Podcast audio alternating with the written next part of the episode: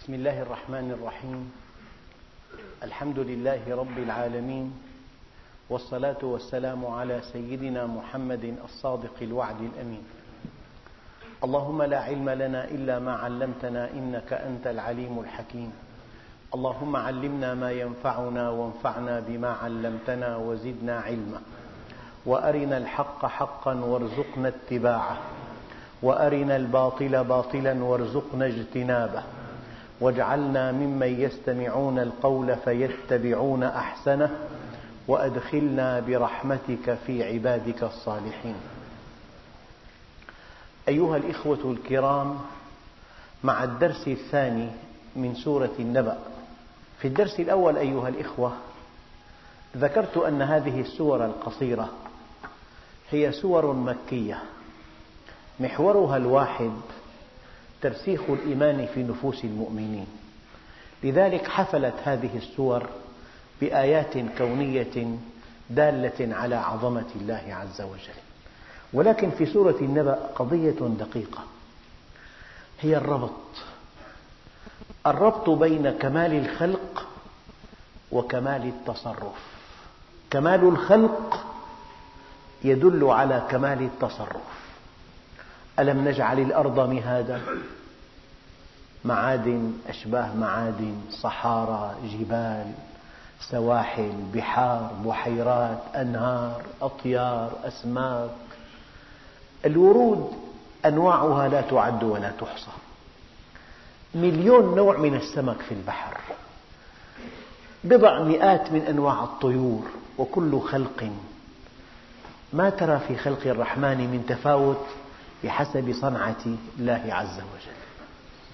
فمحور هذه السورة أن كمال الخلق يدل على كمال التصرف. كأن يسأل طالب سؤالا أهناك امتحان؟ هذا سؤال ينبغي ألا يسأل. جامعة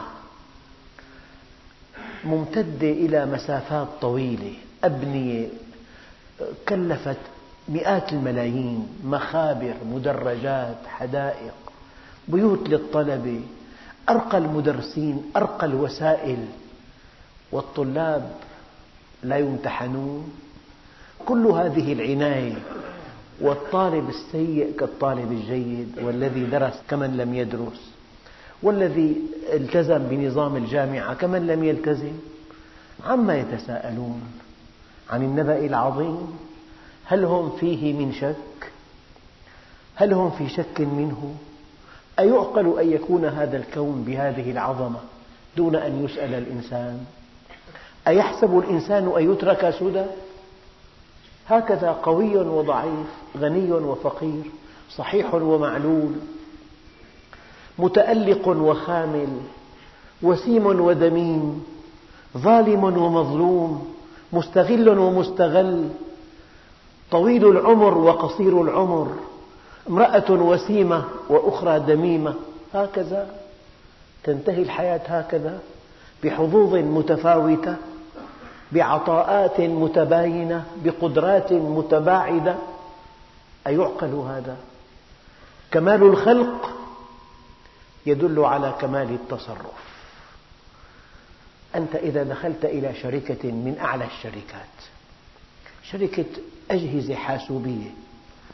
أيعقل أن تكون هذه الشركة بلا نظام محاسبة بلا نظام مكافآت وعقوبات بلا نظام ترقية محترم. كمال الخلق يدل على كمال التصرف. عما يتساءلون عن النبأ العظيم؟ مثل هذا الشيء ينبغي ألا يسأل عنه لأنه بديهي. أيحسب الإنسان أن يترك سدى أفحسبتم أنما خلقناكم عبثا؟ أمة تعيش على أنقاض الأمم وتنتهي الحياة هكذا. أمة تقتل مئات الألوف وتنتهي الحياة هكذا. إنسان يبني وجوده على أنقاض الآخرين وتنتهي الحياة هكذا. إنسان يبني ماله على إفقار الآخرين وتنتهي الحياة هكذا. إنسان عاش الناس كلهم له وإنسان آخر عاش للناس كلهم كالأنبياء. وتنتهي الحياة هكذا؟ مثل هذا السؤال ينبغي ألا يسأل. عما يتساءلون عن النبأ العظيم؟ عن هذا اليوم الذي ترتعد منه الفرائص عن هذا اليوم الذي يصبح القوي ضعيفا والضعيف المظلوم قويا. عن هذا اليوم الذي يكافأ المحسن على إحسانه والمسيء على إساءته.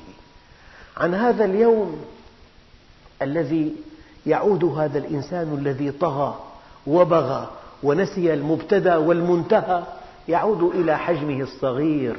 جئتمونا فرادى كما خلقناكم أول مرة. عما يتساءلون؟ عن يوم الدين؟ عن يوم الجزاء؟ عن يوم الدينونة؟ عن يوم تسوية الحسابات عن يوم رد المظالم عن يوم إحقاق الحق وإبطال الباطل. كمال الخلق يدل على كمال التصرف. يعني للتقريب لو أن إنسان قال لشريكه أعندك القدرة على أن تنجزي هذا المشروع؟ يقول مندوب هذه الشركة ألم تنظر إلى البناء الفلاني والبناء الفلاني والبناء الفلاني والمشروع الفلاني والمعمل الفلاني والجسر الفلاني؟ أليست هذه كلها دالة على أن هذه الشركة بإمكانها أن تنجز هذا الموضوع؟ عما يتساءلون عن النبأ العظيم الذي هم فيه مختلفون؟ والله أيها الإخوة ما من إنسان يشك في يوم الدين إلا يشك في سلامة عقله. ألا ترون الناس متفاوتون في الحظوظ؟ إنسان يشتهي أن يأكل لقمة وإنسان يكاد يدخم من شدة الطعام. هذا التفاوت في الحظوظ لا بد من أن يسوى يوم القيامة بل إن الله جل في علاه. جعل الحظوظ في الدنيا موضع ابتلاء وزع الحظوظ في الدنيا توزيع ابتلاء. توزيع امتحان وسوف توزع يوم القيامة توزيع جزاء. إنسان امتحن بالفقر فصبر وتعفف ورضي عن الله عز وجل بما قسمه له. نجح في الامتحان. وإنسان آخر امتحن بالغنى مثلا فرسب في الامتحان طغى وبغى واستعلى وتكبر وأنفق المال على ملذاته الخسيسة وحرم منه الفقراء رسب. إنسان امتحن بالفقر فنجح وإنسان امتحن بالغنى فرسب. يوم القيامة توزع الحظوظ توزيعا آخر. توزيع استحقاق توزيع جزاء توزيع عدل. فالذي نجح في امتحان الفقر سيغدو غنيا إلى أبد الآبدين والذي رسب في امتحان الغنى سيغدو فقيرا إلى أبد الآبدين. من هنا قال سيدنا علي الغنى والفقر بعد العرض على الله. توزيع الحظوظ في الدنيا لا قيمة له من حيث أنها منقطعة. أيام تمضي ولكن الخطورة توزيعها في الآخرة. إن المتقين في جنات ونهر في مقعد صدق عند مليك مقتدر. البطولة أن يكون لك مقعد صدق عند مليك مقتدر. البطولة أن يرضى الله عنك. الأرض فيها الآن ستة آلاف مليون. والله لو أن ستة آلاف مليون أثنوا عليك ورفعوك وعظموك ولم تكن عند الله مقبولا فأنت أكبر خاسر. ولو أن ستة آلاف مليون ذموك وكنت عند الله مقبولا فأنت أكبر رابح. ابتغوا الرفعة عند الله. فهذا اليوم يوم الدين. إنسان جاءته دعوة لزيارة بلد بعيد لمجرد أنه قبل الدعوة تصوراته أفكاره خواطره كتاباته هواجسه أحلامه صار في هذا البلد. هو لا يزال في بلده ولكن قلبه ونفسه واهتماماته وخواطره نقلت إلى هذا البلد. هلا إنسان لو أراد العمرة مثلا حينما يأخذ الموافقة ويشتري بطاقة الطائرة الآن كل تفكيره وكل هواجسه وكل خططه وكل تأملاته وكل محاكماته وكل ذواكره هناك صارت. فالمؤمن حينما آمن باليوم الآخر وآمن بالآخرة كل حركة وكل سكنة وكل كلام يلفظه وكل عطاء وكل منع وكل غضب وكل صلة وكل منع يقيسها بما بنظام الآخرة هل هذا العمل يرضي الله؟ هل سوف أحاسب عنه؟ هل سوف أؤاخذ عليه؟ هكذا فمن علامات المؤمن أنه عاش في الآخرة قبل أن يصل إليها عاش في الآخرة إنسان لو طلب للتحقيق من ساعة أن يطلب يقول لك ما نمت الليل ماذا سأسأل؟ ما الذي دعا إلى أن أسأل؟ أربع أيام كل الوقت يمضى في التفكير ما الذنب الذي اقترفته حتى أسأل عنه؟ لعل هذا الذنب لعل هذا الذنب لعل هذا الذنب. أنت مع إنسان فعما يتساءلون؟ عن النبأ العظيم الذي لا شك واقع لا محالة. خالق السماوات والأرض.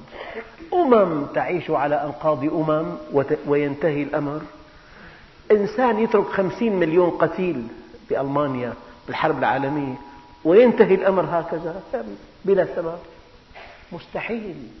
إنسان يلقي قنبلة في اليابان يبيد بها ثلاثمئة ألف في ثلاث ثواني. أخذ قرار وألقى هذه القنبلة الذرية. وانتهى الأمر ما في مشكلة.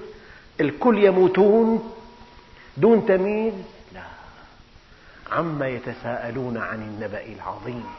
كمال الخلق يدل على كمال التصرف. كمال الخلق يدل على كمال التصرف. الذي هم فيه مختلفون. لمجرد أن تشكك في وقوع يوم الدين ينبغي أن تشكك بعقلك لأن الله عز وجل مستحيل وألف ألف مستحيل أن يخلق الناس عبثا. أحسب الناس أن يتركوا أن يقولوا آمنا وهم لا يفتنون لا يمتحنون؟ أم حسبتم أن تدخلوا الجنة ولما يعلم الله الذين جاهدوا منكم ويعلم الصابرين؟ ما كان الله ليذر المؤمنين على ما أنتم عليه حتى يميز الخبيث من الطيب. في امتحانات في ابتلاء في محن في مضائق ضيقة لا بد من أن تمتحن. قد تخدع بعض الناس لكل الوقت وقد تخدع كل الناس لبعض الوقت. أما أن تخدع كل الناس لكل الوقت هذا مستحيل. لذلك بدأت هذه السورة عما يتساءلون عن النبأ العظيم. هذا شيء بديهي. لو واحد سألك ما قولك؟ الكل أكبر من الجزء؟ هذا السؤال لا يسأل. يعني غرفة في البيت يمكن أن تكون أكبر من البيت؟ مستحيل. قطعة في السيارة. يمكن أن تكون أكبر من السيارة. أيعقل أن يكون الجزء أكبر من الكل؟ تقول له ما هذا السؤال؟ هذا شيء بديهي. هذا شيء مسلم به مقطوع به. عما يتساءلون عن النبأ العظيم؟ هكذا الشعوب. شعوب غارقة في الفجور غارقة في الزنا غارقة في الخمور غارقة في العدوان. قلوب قاسية كالصخر. يقتل الإنسان بلا ذنب بس لأنه مسلم فقط. ما له ذنب أبدا. بالمئات مئات الألوف. وهؤلاء الذين يفعلون هذا هكذا يموتون وانتهى الأمر. وتنتهي الحياة هكذا. بظالم ومظلوم ومستغل ومستغل وقوي وضعيف وغني وفقير. ولا يحاسب الإنسان عن ماله من أين جاء به. وفيما أنفقه عما يتساءلون عن النبأ العظيم الذي هم فيه مختلفون. كلا ذات ردع ونفي سيعلمون تهديد. ثم كلا سيعلمون سيعلم الإنسان عند الموت وسيعلم يوم القيامة أن الله عز وجل لم يخلق الكون عبثا ولم يخلق الإنسان سدى أفحسبتم أنما خلقناكم عبثا وأنكم إلينا لا ترجعون؟ فتعالى الله الملك الحق لا إله إلا هو عليه توكلت وهو رب العرش العظيم. الآن الدليل ألم نجعل الأرض مهادا والجبال أوتادا؟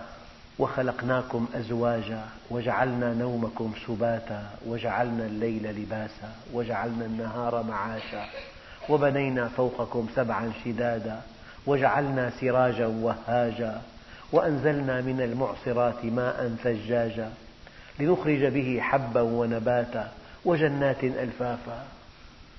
إن يوم الفصل كان ميقاتا. هذا اليوم الموعود كل متوقع آت وكل آت قريب.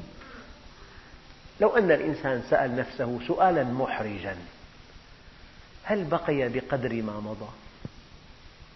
هي النعوات أمامكم.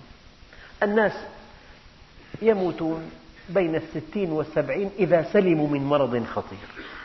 إذا سلم بين الستين والسبعين كما ورد معترك المنايا بين الستين والسبعين. وإن لم يسلم حادث بالأربعين بالثلاثين بالخمسة عشرين. طيب آه، إن يوم الفصل كان ميقاتا. في هذا اليوم تسوى فيه الحسابات. والله أيها الإخوة يعني القرآن بين أيدينا ستمائة صفحة. نسمعه ليلا نهارا. كل شيء ميسر في القرآن. أما أعرابي جاء النبي عليه الصلاة والسلام. قال يا رسول الله عظني ولا تطل لا تطول علي. فتلا عليه قوله تعالى فمن يعمل مثقال ذرة خيرا يره ومن يعمل مثقال ذرة شرا يره. اكتفى بآية واحدة آية مو سورة والله الذي لا إله إلا هو لو لم يكن في القرآن إلا هذه الآية لكفتنا جميعا. مثقال ذرة خيرا يره. يعني إنسان ابتسم ابتسامة ساخرة. أو أعرض عن إنسان بلا سبب أو تجاهله أو داس نملة. معسى إيه؟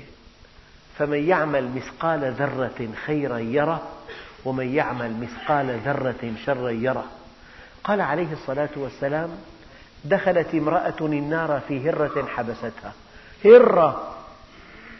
لا هي أطعمتها ولا هي تركتها تأكل من خشاش الأرض. فما قولكم فيما فوق الهرة؟ ألا تسمعون ما يجري في العالم؟ من مذابح من تقتيل جماعي من تشريد. هؤلاء الذين اتخذوا هذه القرارات لن يحاسبوا. إن يوم الفصل كان ميقاتا. هذا ميقات دقيق لهؤلاء الذين نسوا ما ذكروا به.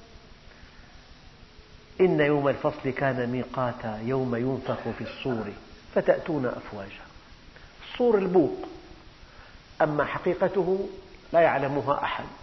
هذا من شأن الآخرة وهذا من الإيمان التصديقي الإخباري. لا تخض فيما لا يجدي. هذا شيء نعرفه بعد الموت. أما الله عز وجل قال يوم ينفخ في الصور. يعني أداة من أدوات دعوة الأموات إلى البعث والنشور. فتأتون أفواجا أفواج آكلي الربا هذول فوج. أفواج الزنات. أفواج الشاذين. أفواج الطغاة والظالمين. أفواج المقصرين. أفواج المؤمنين. أفواج الصديقين. أفواج المسلمين. أفواج السابقين. يوم ينفخ في الصور فتأتون أفواجا. في هذا اليوم يغير نظام الكون. كان في شمس إذا الشمس كورت. كان في نجوم في الدنيا وإذا النجوم انكدرت. كان في جبال شاهقة هيمالايا وإذا الجبال سيرت. كان في سماء فتحت السماء فكانت أبوابا. كل شيء في الكون يتغير. هذا هو النبأ العظيم. يوم ينفخ في الصور فتأتون أفواجا وفتحت السماء فكانت أبوابا. وسيرت الجبال فكانت سرابا. يعني جبل قاسيون. رآه الرومان هكذا ورآه الإغريقيون ورآه الأراميون ورآه الفرس والأتراك والمسلمون نراه نحن. الجبل جبل. ما بيتغير. أما يوم القيامة وسيرت الجبال فكانت سرابا. يعني صورة باهتة. إن جهنم كانت مرصادا. للطاغين مآبا. أنت انظر ونحن في الدنيا. إلى عصابة سرقة تأخذ الأموال وتسهر في الملاهي وتأكل ما لذ وطاب وتقترف الكبائر والفواحش أما حينما يلقى القبض عليها وتودع في السجن انظر إلى هذا المجرم لا يستطيع أن يرفع بصره. إن جهنم كانت مرصادا للطاغين مآبا. هذا الذي طغى وبغى ونسي المبتدأ والمنتهى. انحرف يعني انحرف واعتدى. وبنى وجوده على أنقاض الآخرين. إن جهنم كانت مرصادا. تنتظرهم. يوم نقول لجهنم هل امتلأت فتقول هل من مزيد؟ نعم. للطاغين مآبا لابسين فيها أحقابا. قرأت خبر مرة أن سفينة فرنسية آه، راسية في ميناء بإفريقيا. وإذ عشر أشخاص أفارقة فقراء يتسللون إلى السفينة ويختبئون في ثنيات عنابرها وبعد أن تبحر إلى فرنسا يكتشف ربان السفينة أن في السفينة عشر أشخاص قد تسللوا إليها ببساطة بالغة يأمر بقتلهم جميعا. إذا إنسان تسلل لسفينة يقتل فأطلق عليهم النار واحدا واحدا وألقوا في البحر وفي نيته أن هذا العمل لا يمكن أن يعلم به أحد. واحد من العشرة أطلق النار عليه ولم يمت فاختبأ في مكان سري. وانتظر حتى وصل إلى فرنسا وخرج من السفينة واتصل بأحد مخافل الشرطة وأبلغ الشرطة. الخبر أنه تم الحكم على الرباني بالإعدام وعلى من أعانه على قتلهم بعشرين سنة مؤبد. يعني هيك تقتل عشر أشخاص. ما في هويات معهم. وينتهي الأمر هكذا بهالبساطة هي. أيها الإخوة من هو العاقل؟ من هو الذكي هو الذي يدخل اليوم الآخر في حساباته اليومية.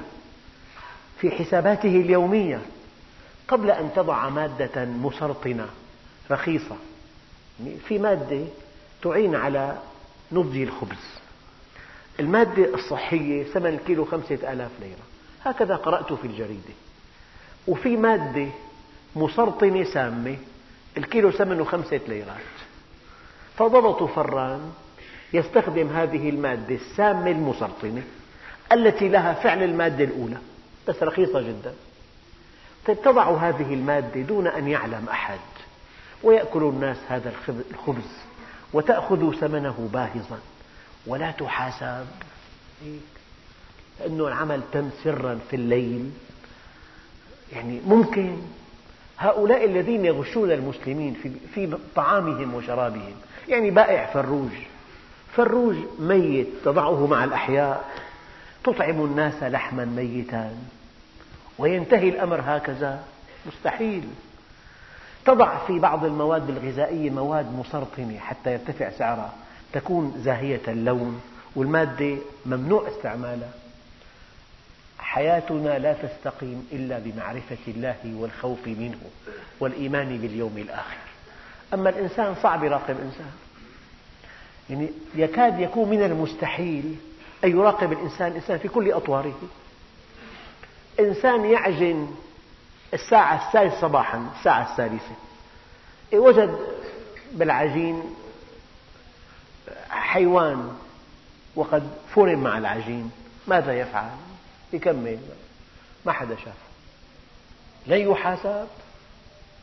حياتنا لا تستقيم إلا بالخوف من الله عز وجل. قال له بعني هذه الشاة وخذ ثمنها. قال ليست لي. قال قل لصاحبها ماتت أو أكلها الذئب. قال له والله ليست لي. قال له خذ ثمنها. قال والله إنني لفي أشد الحاجة إلى ثمنها. ولو قلت لصاحبها ماتت أو أكلها الذئب لصدقني. فإني عنده صادق أمين ولكن أين الله؟ هذا البدوي وضع يده على جوهر الدين. هذا هو الدين. أن تقول أين الله؟ أن تحاسب نفسك حسابا عسيرا. ليكون حسابك يوم القيامة يسيرا. أن تسأل هل لي الحق أن آخذ هذا المبلغ؟ هل أن تسأل هل لي الحق أن آخذ هذه العمولة؟ أن تسأل هل لي الحق أن أجلس مع هذه المرأة وأن أمتع نظري بمحاسنها؟ هل لي الحق أن أفعل كذا أن آخذ هذا المال أن أقبل هذا المال؟ إن لم تحاسب نفسك حسابا عسيرا فينتظر هذا الإنسان يوم عسير. يوم عسير. إن جهنم كانت مرصادا تنتظرهم. وترصد حركاتهم وسكناتهم للطاغين مآبا. مصيرهم إلى لا مجرم أين مصيره؟ إلى قصر؟ لا إلى السجن. في النهاية مجرم قتل وسرق. ثم ألقي القبض عليه. أين مصيره؟ مؤبد بالسجن. خلاص انتهى. طيب الإنسان طغى بغى نسي المبتدأ والمنتهى نسي الدار الآخرة. نسي أن يعرف الله نسي أن يطيعه. أين مصيره؟ إن جهنم كانت مرصادا للطاغين مآبا. لابثين فيها أحقابا. يعني قد دقيقة الألم ساعة وساعة اللذة دقيقة. أيامك بجلسة لطيفة مع إخوة تحبهم ويحبونك. الساعة واحدة. جلسوا الساعة السابعة فإذا بها الساعة الواحدة لأنهم في سرور. أما اجلس على كرسي تنتظر إنسان. راقب في قاعة امتحان. الدقيقة ساعة. فكيف إذا كان في عذاب أليم؟ كيف؟ لابثين فيها أحقابا يقول لك انسجنت ثلاثة أيام. أما دخل السجن بقي عشرين سنة فيه. كان مجرم. عشرين سنة كيف مضت هذه السنوات؟ أما في جهنم إلى الأبد. وقالوا يا مالك ليقضي علينا ربك قال إنكم ماكثون. على طول. لابثين فيها أحقابا حقبا وحقبا وحقبا وحقبا إلى ما شاء الله. لا يذوقون فيها بردا ولا شرابا. يعني إذا إنسان ذهب إلى الحج أو إلى العمرة أو ذهب إليهما في أشهر الصيف يعلم ما هو الحر. الإنسان هناك لا يشتهي إلا الماء البارد لا يشتهي إلا مكيف لا يشتهي شيء. الحر لا يحتمل. فكيف إذا كان في النار؟ لابسين فيها أحقابا لا يذوقون فيها بردا ولا شرابا. لا في استثناء يذوقون شرابا بس ماء يغلي يقطع أمعاءهم إلا حميما وغساقا. جزاء وفاقا. ذق إنك أنت العزيز الكريم. أخواننا الكرام الغبي يتغنى بماضيه والأقل غباء يعيش حاضره لكن العاقل يعيش المستقبل. الآن ما هو أخطر حدث في مستقبلك؟ الموت قبر لا في تراب وغميق يوضع الإنسان في هذه الحفرة. فإن كان كريما إن كان عمله صالحا أكرم في هذه الحفرة. فاتسعت مد بصره حتى أصبحت روضة من رياض الجنة. وإن كان لئيما أسلمه عمله إلى هذه الحفرة فكانت قطعة من العذاب. اقرأوا كل النعوات في الأرض. ما مكتوب؟ ماذا كتب عليها؟ وسيشيع إلى مثواه الأخير. كل بيوتنا المريحة المرتبة المطلية المكيفة المدفأة المفروشة بالأساس غرف الضيوف غرف الطعام غرف الاستقبال غرف النوم المطابخ الحمامات هذه كلها مؤقتة. أما المثوى الأخير تحت الأرض يوم ينفخ في الصور فتأتون أفواجا وفتحت السماء فكانت أبوابا وسيرت الجبال فكانت سرابا. إن جهنم كانت مرصادا للطاغين مآبا. لابثين مآبا أي مأوى. لابثين فيها أحقابا جمع حقب. والحقب المدة الطويلة جدا لا يذوقون فيها بردا ولا شرابا إلا حميما ماء يغلي وغساقا جزاء وفاقا إنهم كانوا في الدنيا لا يرجون حسابا. ماذا يقولون؟ باللغة الدارجة من هون ليوم الله بيفرجها الله. هكذا العوام لهم كلمات مضحكة. حط راسك بين الروس قول يا قطع الروس. هي آية لما حديث. هذا كلام سخيف. كلام باطل. المؤمن واعي. نعم. إنهم كانوا لا يرجون حسابا يغتصب بيتا. يغتصب شركة. يأكل مالا حراما. يعتدي على أعراض الناس. إنهم كانوا لا يرجون حسابا وكذبوا بآياتنا كذابا. وكل شيء أحصيناه كتابا فذوقوا فلن نزيدكم إلا عذابا. أيها الإخوة لا زلنا في هذه السورة الكريمة إنهم كانوا لا يرجون حسابا.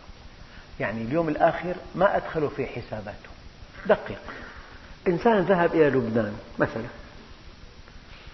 وهو في طريق الذهاب وجد تفتيش دقيق دقيق دقيق مع العائدين. الآن وصل إلى بيروت فرضا. وجد بضاعة جميلة غرفة نوم جميلة جدا. كيف يفكر؟ لا أستطيع أن أوصلها إلى دمشق مثلا. هناك منع وهناك تفتيش دقيق. فكل حاجة عرضت له يتذكر التفتيش الدقيق في الذهاب. معنى ذلك أنه كل ما ألقى نظرة على بضاعة أو على حاجة أو على جهاز يفكر لا أستطيع أن أدخله إلى بلدي. معناها دخل التفتيش على الحدود في حساباته الدقيقة. كل ما ألقى نظرة على شيء يتذكر في تفتيش دقيق. هذا لن يمر في عليه غرامة مثلا. حالة بسيطة. والمؤمن كلما هم أن يقول كلمة هذه لا ترضي, لا ترضي الله. إن الرجل ليتكلم بالكلمة لا يلقي لها بالا يهوي بها في جهنم سبعين خريفا. هم أن ينظر نظرة هذه النظرة لا ترضي الله. هم أن يشتم إنسانا هم أن يأكل مالا حراما هم أن يذل إنسانا. المؤمن الصادق قبل أن يتكلم قبل أن يقف موقف قبل أن يدلي برأي قبل أن ينظر قبل أن يسمع قبل أن يمتع عينيه بمحاسن امرأة قبل قبل يفكر في يوم الدين يوم الجزاء يوم الدينونة يوم الحساب يوم تسوية الحسابات يوم الفصل. لذلك إنهم كانوا لماذا دخلوا النار؟ وكانت النار مآبهم. ولبسوا فيها أحقابا ولا يذوقون فيها بردا ولا شرابا إلا حميما وغساقا إنهم كانوا لا يرجون حسابا. وكذبوا بآياتنا كذابا. كلما عرضت عليهم أن يعرفوا الله مشغولون يخوضون مع الخائضين. الناس إمعة ما الذي شاع في البيئة هم مع البيئة. صحون صحون. مسلسلات مسلسلات. ثياب فاضحة ثياب فاضحة. ثياب ضيقة ثياب ضيقة. أكل ربا أكل ربا. إنهم كانوا لا يرجون حسابا وكذبوا بآياتنا كذابا تعطيه الدليل لا يقبل. تعطيه الآية لا يقبل. الحديث لا يقبل. توجيه النبي لا يقبل. طيب آية كونية تدل على عظمة الله يأتيك بمخترع حديث. وكذبوا بآياتنا كذابا وكل شيء أحصيناه كتابا. يعني كأن الإنسان يوم القيامة يعرض عليه شريط لأعماله. الآن أحدث طريقة في التحقيق أن إنسان يتصور فقبل من أجل ألا يطول الحديث يعرض عليه الفيلم. اقرأ كتابك كفى بنفسك اليوم عليك حسيبا. وكذبوا بآياتنا كذابا فذوقوا فلن نزيدكم إلا عذابا. هذا مقطع من مقاطع هذه السورة. الحديث عن أهل النار. سبب دخولهم النار إنهم كانوا لا يرجون حسابا. لماذا لا يرجون حسابا؟ قال لو كنا نسمع أو نعقل ما كنا في أصحاب السعير. الجهل الجهل أعدى أعداء الإنسان والجاهل يفعل في نفسه ما لا يستطيع عدوه أن يفعله به الجهل. الجهل تبعه الانحراف وتبعه الغفلة عن يوم القيامة. فذوقوا فلن نزيدكم إلا عذابا والحمد لله رب العالمين.